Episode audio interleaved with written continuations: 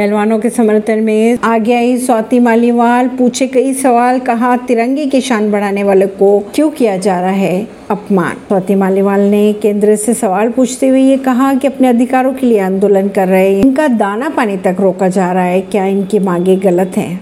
BJP सांसद ब्रजभूषण शरण के खिलाफ एक दिन पहले कुश्ती के खिलाड़ी दिल्ली के जंतर मंतर पर एक बार फिर धरने पर बैठ चुके हैं। उन्होंने कहा कि कुश्ती के पहलवानों पर लगे तथाकथित यौन उत्पीड़न का आरोप फिर से सुर्खियों में आ चुका है। इस बार कुश्ती के खिलाड़ियों का आरोप है कि ढाई माह बीत जाने के बाद भी डब्ल्यूएफआई ने बीजेपी सांसद के खिलाफ कोई भी कार्रवाई नहीं की।